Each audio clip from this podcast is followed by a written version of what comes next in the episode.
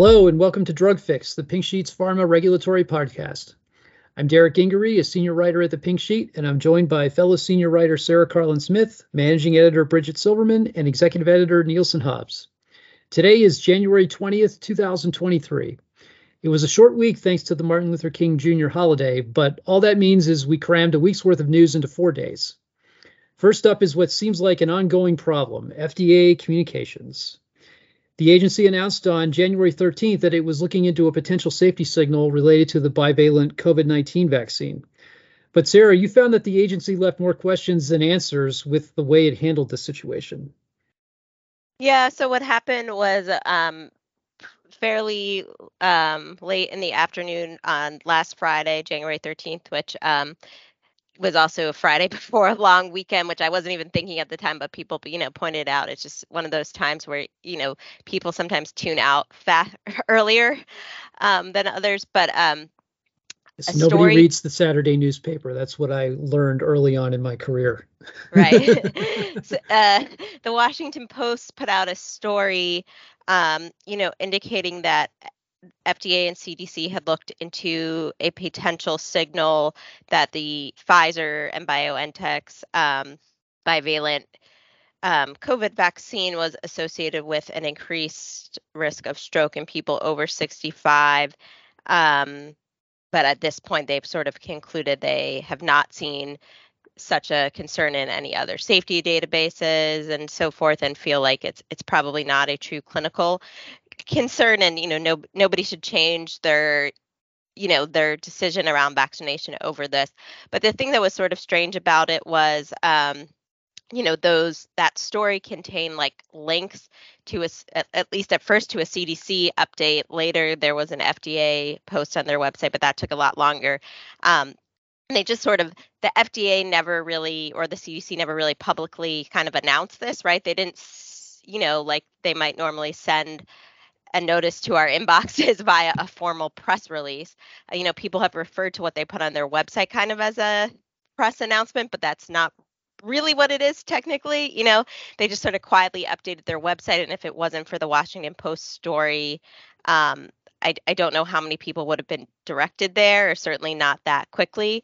Um, and then um, they didn't uh, you know there's also other systems they have where you know they send out similar kinds of alerts and things to people in the health field right when they they flag safety events and they didn't seem to kind of trigger any of those systems and i think what i noticed pretty quickly what happened from that is um, some of the like initial headlines covering the um, story seem to play up a bit more the like the stroke connection then i think if you read the totality of what fda and cdc put out there seem to be the case you know and that you know just given the anti-vaccine sentiment in this country kind of can lead to a lot of easy like fear mongering and so forth and you know in talking to people about what fda and cdc put out um, some other issues were you know just the amount of information in what was on their websites made it difficult to kind of suss out you know like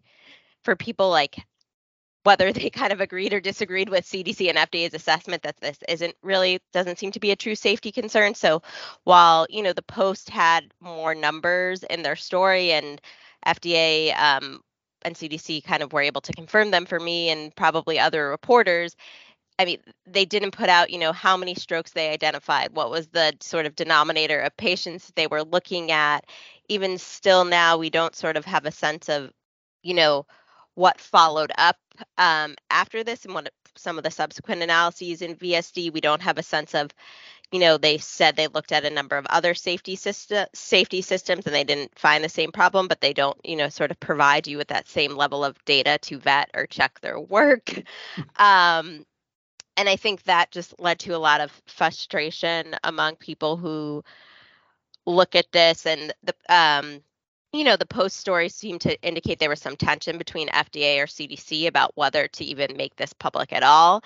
And a number of experts I talked to sort of did feel like if you look at a safety signal you do the sort of evaluations you need to do to figure out is it real or not and you determine it's not real it might it may be a little bit strange to notify the public right like why are you notifying them of a non-event um, and I think that's where some of the confusion came in as to figuring out like how important this is or isn't. And of course, um, the agencies say they are still continuing to evaluate this, so they're not, you know, 100% putting this to, to rest. That there's it's possible, you know, as they continue to look at this, they may decide this is more concerning than at, at the moment. They're saying we do know that um, FDA is going to talk about this um, and CDC at the advisory committee next week. That's where um, the FDA and the um, vaccine advisory committee are going to think about like how to move forward with COVID vaccines and what our strategy is and what we need in the future.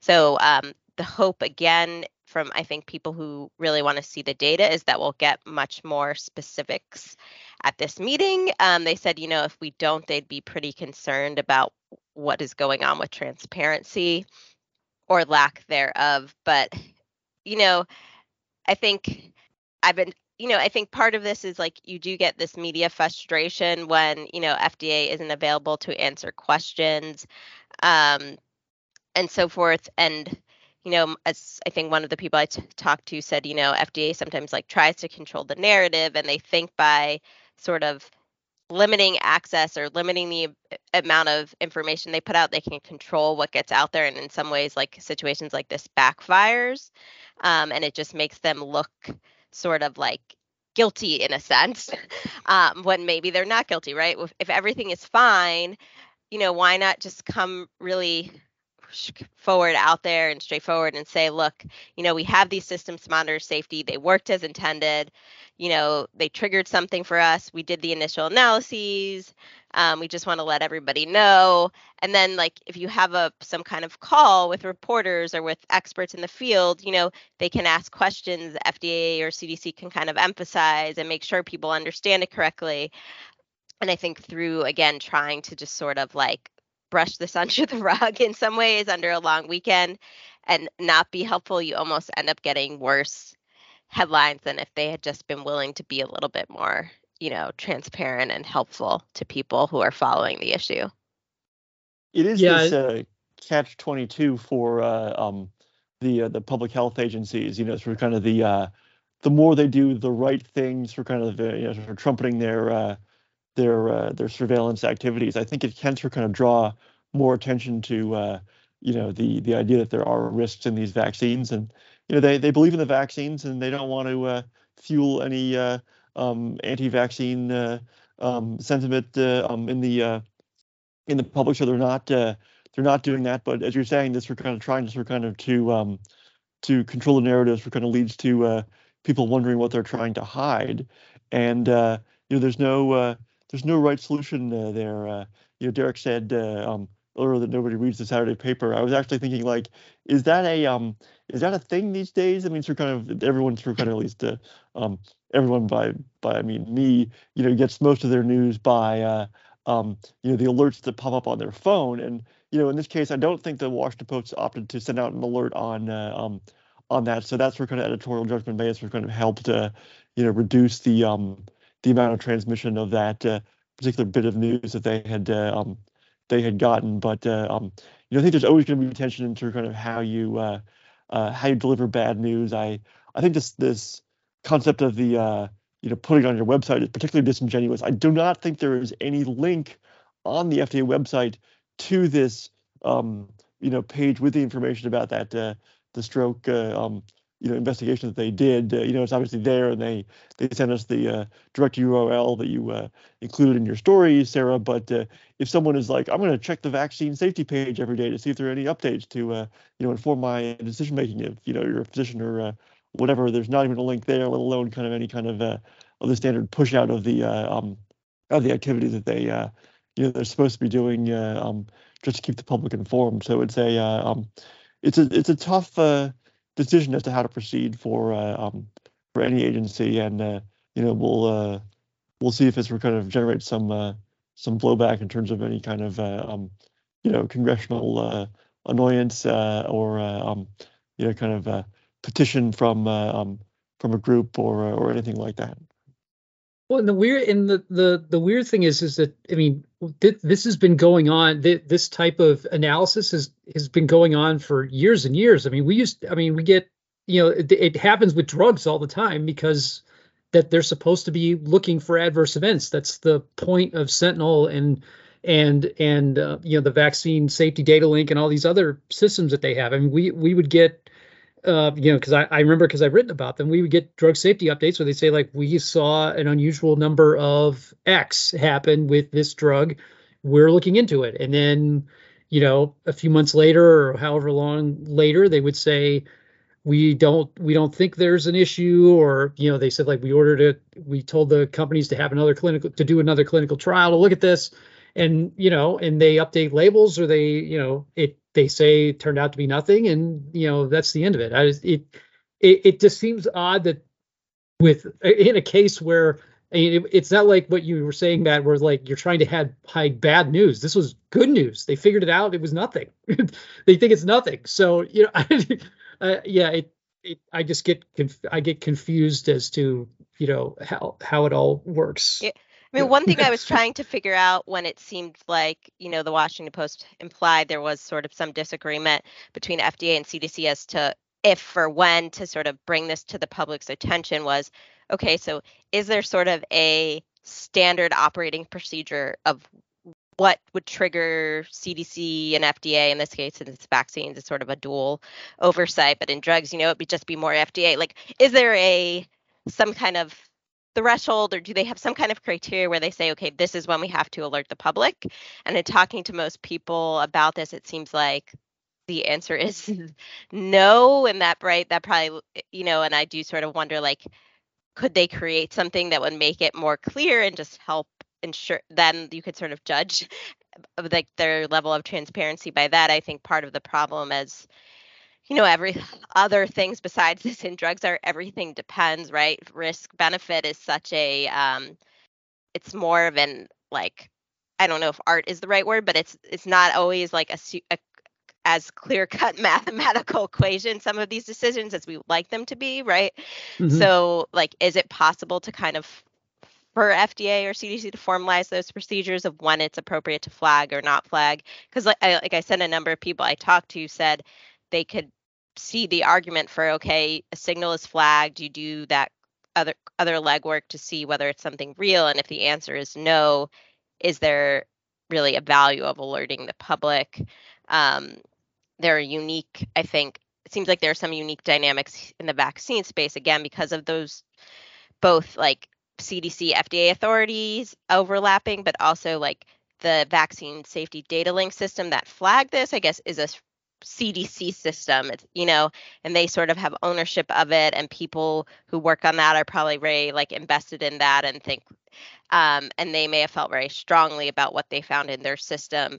Um, and may see you know their system as sort of having different sort of benefits or perks compared to other safety systems so it may have been a little bit of a like competing of heads of like whose safety system is the best and whose should you trust and believe um, which is a little bit i think unique with vaccines compared to you know the way we do drug safety surveillance in the us i mean the other thing i think you sort of started to allude to derek is like in terms of COVID vaccines, a lot of this comes from your reporting, is that we've seen sort of this pattern of like FDA doing other quiet updates around vaccine, you know, safety issues. And um, I think, you know, probably some of it is like, you know, this concern of like, right, not wanting to sort of unnecessarily scare people away from something where the benefit, you know, well outweighs the risk for most people. Um, and eh, you know eh, they are in a difficult situation of how to handle it because there is that like there's this fraction of people in you know our country or this world that like no matter what you do with vaccines they're always going to find a way to spin it in a negative way and use w- whatever they can to sort of try and um, beat anti-vaccine sentiment into people. So it is a big ch- challenge. Again i think i tend to um, think about it as like erring on the side of hiding information out of because of that fear of how one population will use it just i think sometimes ends up again backfiring because the people that are actually sort of more on your side and are you know in favor of the vaccines and sort of tr- generally trust you start to get a little bit concerned um, when you sort of overthink some of this communications at the same time too there's also and you know we we forget about this too is that you know FDA and CDC are really big federal agencies and we all hate the word you know bureaucracy is a four letter word but you know when you're coming up and, and you know we've seen this now because they the um the agency the FDA has been releasing some of the a lot of the emails that we were going back and forth in 2020 when they were really at the height of the pandemic and trying to you know, doing various, making uh, decisions, they go back and forth over and over again with HHS people and FDA people and various layers of FDA people. And I can't imagine if you throw in CDC too, they've got all their layers and layers of people and lawyers and everybody else. And they're all, you know, if you're you're trying to put together some kind of statement or something, they're all making edits. And it, you know, I, I read I read one email that said yeah, I think it was finally saying like, okay, at some point we have to say pens down. That's enough because you would literally just edit forever and it would never get done. So because there's just so many people looking at some of these things, you know they have to have they have to sign off on these things before they go out. So you know you you throw in that dynamic too, and I wouldn't be surprised if you just don't want you know there's people who are saying like we don't want to involve you know we don't want to have like uh you know a big major you know kind of public relations rollout on this because there would just be you know it would take you know it would just take that much longer to get it done.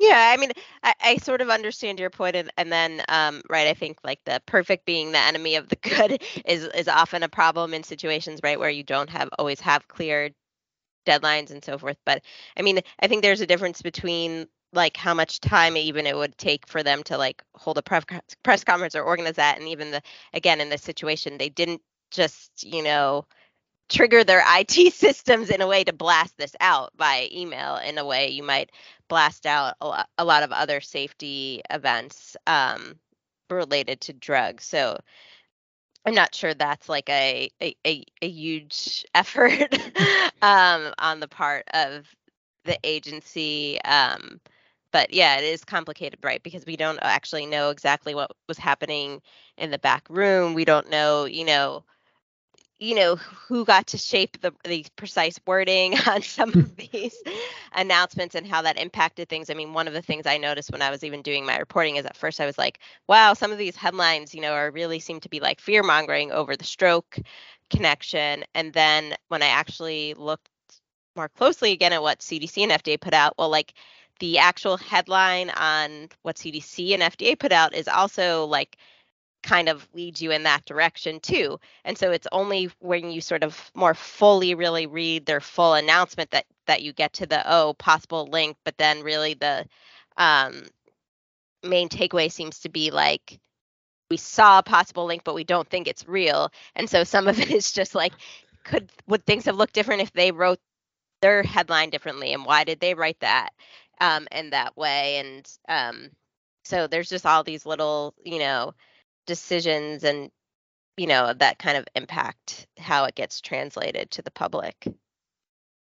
Yeah, the, the I, I, know we, we, and I've said this. I'm pretty sure I've said this before too over the last three years now. I mean, this is all fascinating for the academics, I'm sure, and they're going to be writing business cases and books and all kinds of stuff on how you know how this was all handled and what we can take away from kind of like what we learned from all this. And you know if we can you know see if we if, if there's a way to do it better because it's it's just a you know a fascinating kind of ongoing uh, case study of in communications and and public health and everything else. So next up is a look at the novel novel drug and biologic approvals in 2022 Bridget, you've been crunching the data, and it looks like some of the usual disease areas once again were at the top.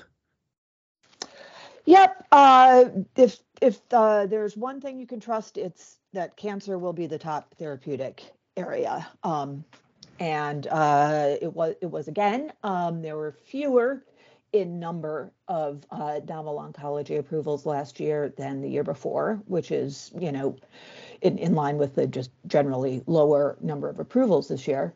Um, but the share of oncology uh, held held steady at about uh, 30% of FDA's novel approvals for the year. So, um, as I said, still still the dominant uh, category in terms of, of novel drugs. Um, uh, oncology is also the biggest area, where the area with the highest number of percentage of uh, breakthrough approvals and orphan approvals and accelerated approvals. Um, you know, the uh, the ex- expedited review uh, pathways have have really uh, been, uh, I, I, I think, a a part of the the scaffold of the sort of explosion of oncology over the last couple couple of decades. Um, the within oncology, again, uh, immuno-oncology was uh, the big big story. Um, this year, it uh, was not just about the PD-1 inhibitors. Um, in fact, the the PD-1 L1 class new agents were pretty much coming from uh, Chinese biotechs and are held up uh, by inspection issues. Um, so what we saw last year was uh, new categories within the immuno-oncology space. Um, you know, some a, a, number of, of firsts. Um, Bristol Myers Opdualag um, was the first new category of checkpoint inhibitor, uh, and um, AstraZeneca uh, introduced a CTLA-4 inhibitor to sort of, you know, parallel Bristol's Yervoy, and that's Imjudo. Um, uh, Immunocore got the first ever uh, T cell receptor therapeutic uh, nod from FDA for, for Kimmtrak, which in a uh, preview of, of next week's story, we will learn is the fastest approval of 2022 from CDER. Um, and then there are also a couple of bispecific uh, T cell engaging antibodies, uh, Genentech's Lunsumio, J&J's Tecvayli. Um, CBER uh, had uh, a, a, a, CAR T therapy, a new CAR T therapy in, in Carvykti from J&J. Um, and then also in one of the last approvals of the year, Ferring's uh, Adstiladrin, um, which is uh, a, a, gene therapy that is local. It's a non-replicating um, gene therapy uh, that uh, stimulates uh, production of interferon alpha to be in the bladder. Um, so and that's dosed every every three months, and so it's a, a different model than the the CAR Ts, obviously. Um, the uh, sort of polar opposite of um, immuno-oncology would be the dermatology field, which uh, had um, a very a very good year in terms of, of, of novel approvals, in terms of novel approvals that um, are uh, making making a splash. Um, the big, some of the biggest, uh, it, it, it's uh, biggest biggest markets that had uh, approvals um, this year. Uh, but um, mostly standard reviews. Um, in fact, over in, in, dermatology, where where again things are you know very crowded in areas like uh, plaque psoriasis, um, two first-in-class therapies were approved uh, last year. Uh, Bristol's um, TYK2 inhibitor uh, that I cannot pronounce, so TYK2, um, which is a, a taking uh, taking a, a, shot at Amgen's uh, Otezla and oral therapy, and then Dermavant um, was the first uh, steroid-free topical alternative for psoriasis in a while. But um, both of those, while being being first in class, got standard reviews, um, which again just sort of speaks to uh, the the it, it's not an area with a lot of unmet medical need, um, but there's still a lot of uh, commercial space and a lot of innovation going on. Um, and uh, it affects a lot of people. Uh, dermatology is one of the lowest rates of orphan drug approvals of the major major categories if you look at uh, neurology, which is a, a perennial, um, or neuroscience, sorry, which is a, a perennial sort of second place um, category the last few years, uh, there were, um, you know, a, a, number of approvals. It's it's the tied with with dermatology and uh, uh for for second, um, but uh, they were um, largely, uh, not largely, they're overwhelmingly from the neuroscience, neuro, neurology end of the spectrum. There's only one new um, psychiatric drug, uh, which is, however, an interesting one. It's uh, Marinus is, uh, I'm sorry, it is not.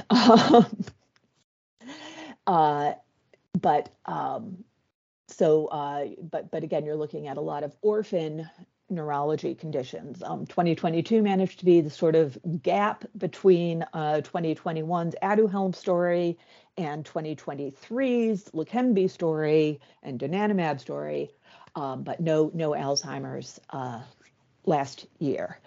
Um, I'm glad you're able to get that category in, uh, Bridget, even though there were no approvals, just by by noting, noting the gap. That was yeah.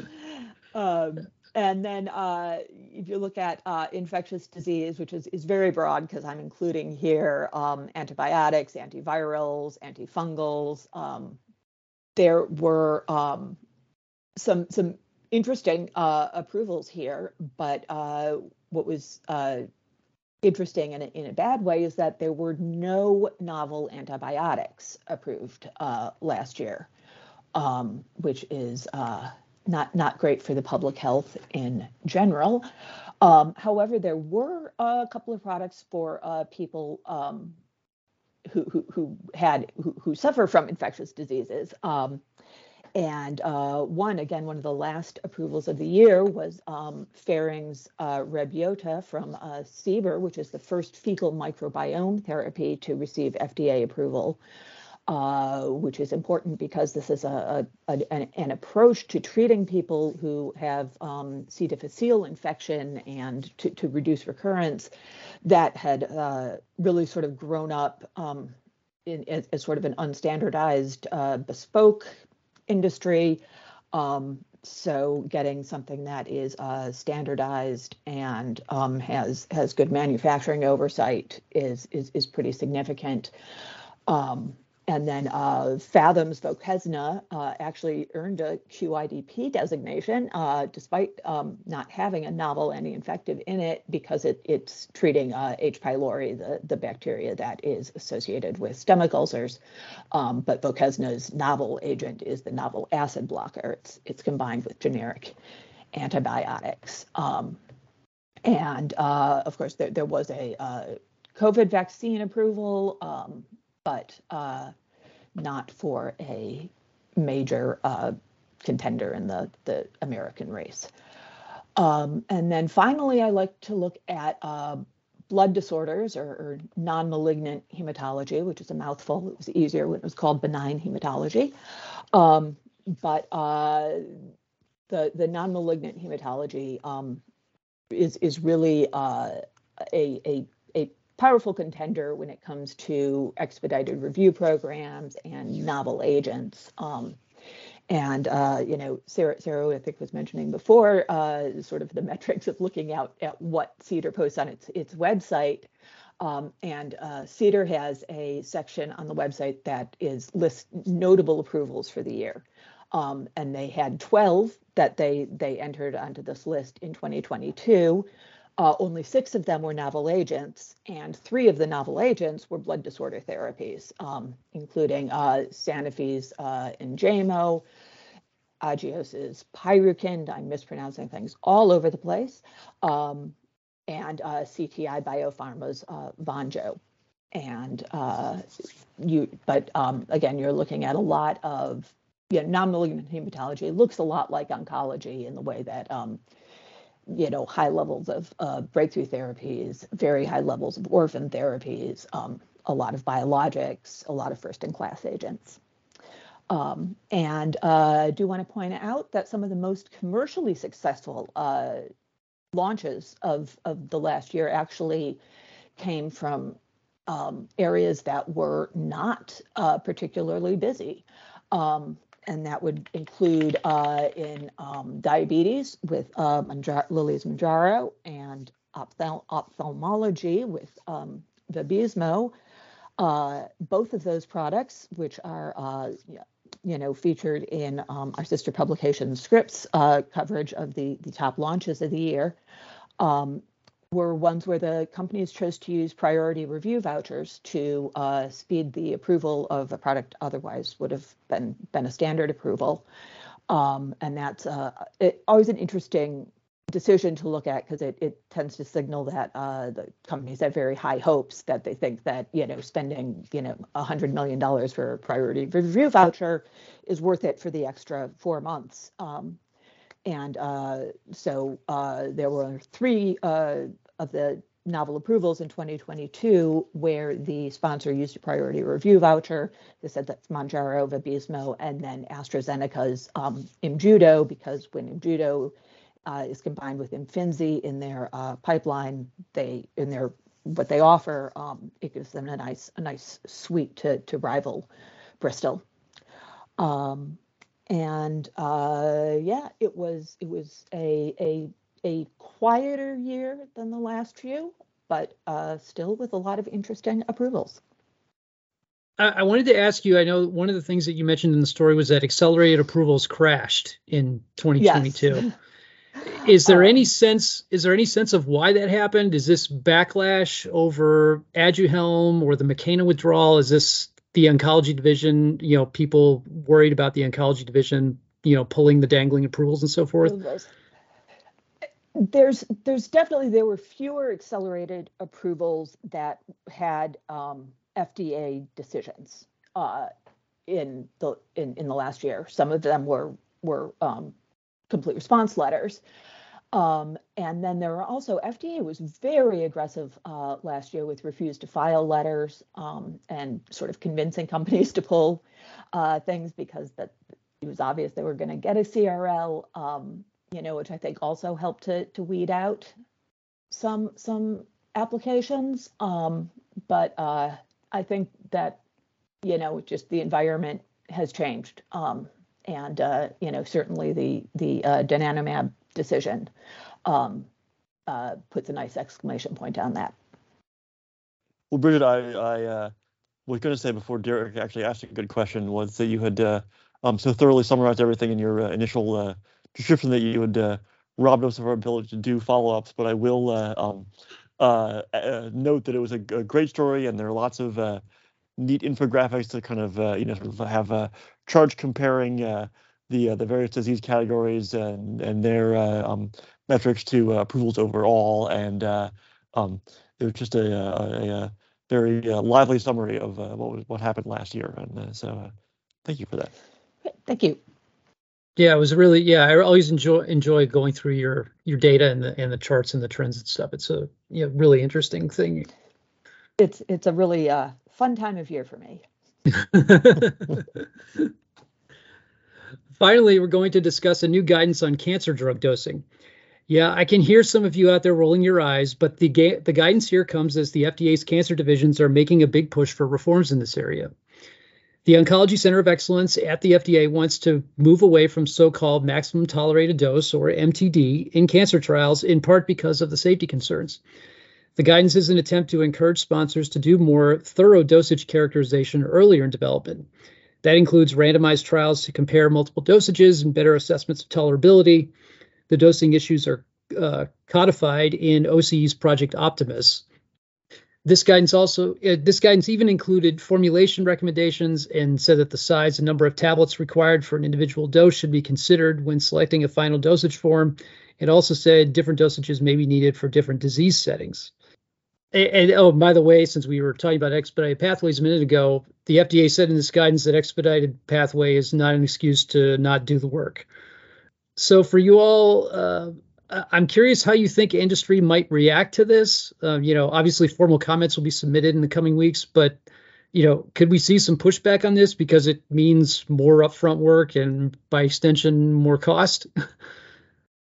well, I think you're certainly right that that's uh, the uh, the downside for uh, um, industry. I think it's going to be uh, hard to argue that uh, no, no, no, we, we need to understand less about our products before they uh, uh, they reach they reach patients. So uh, um, you know, it, it, will be curious to see what uh, what arguments uh, um, come forth. But it is part of a uh, um, a, a, trend, as you were um, noting with your accelerated approval question, is that there is um, as as dynamic and productive as um, oncology development and review has been, there does seem to be a a pendulum swing taking place here where, where the expectation is there's going to be a lot more done during the uh, the the study period, and uh, um, uh, you know I think uh, companies just have to adjust their plans accordingly.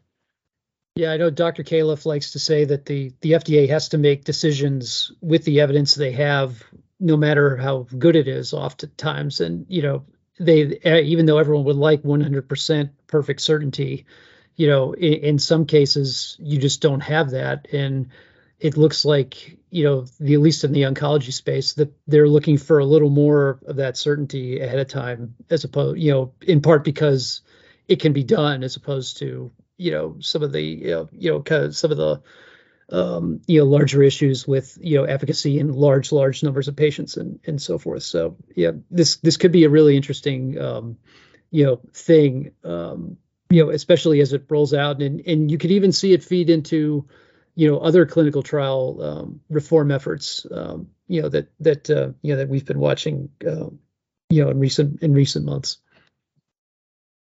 well, that's all for this week. For more, check out our website at www.thepinksheet.com. You can also find this and previous podcast episodes on iTunes, Google Play, TuneIn, SoundCloud, and Spotify by searching for Pharma Intelligence.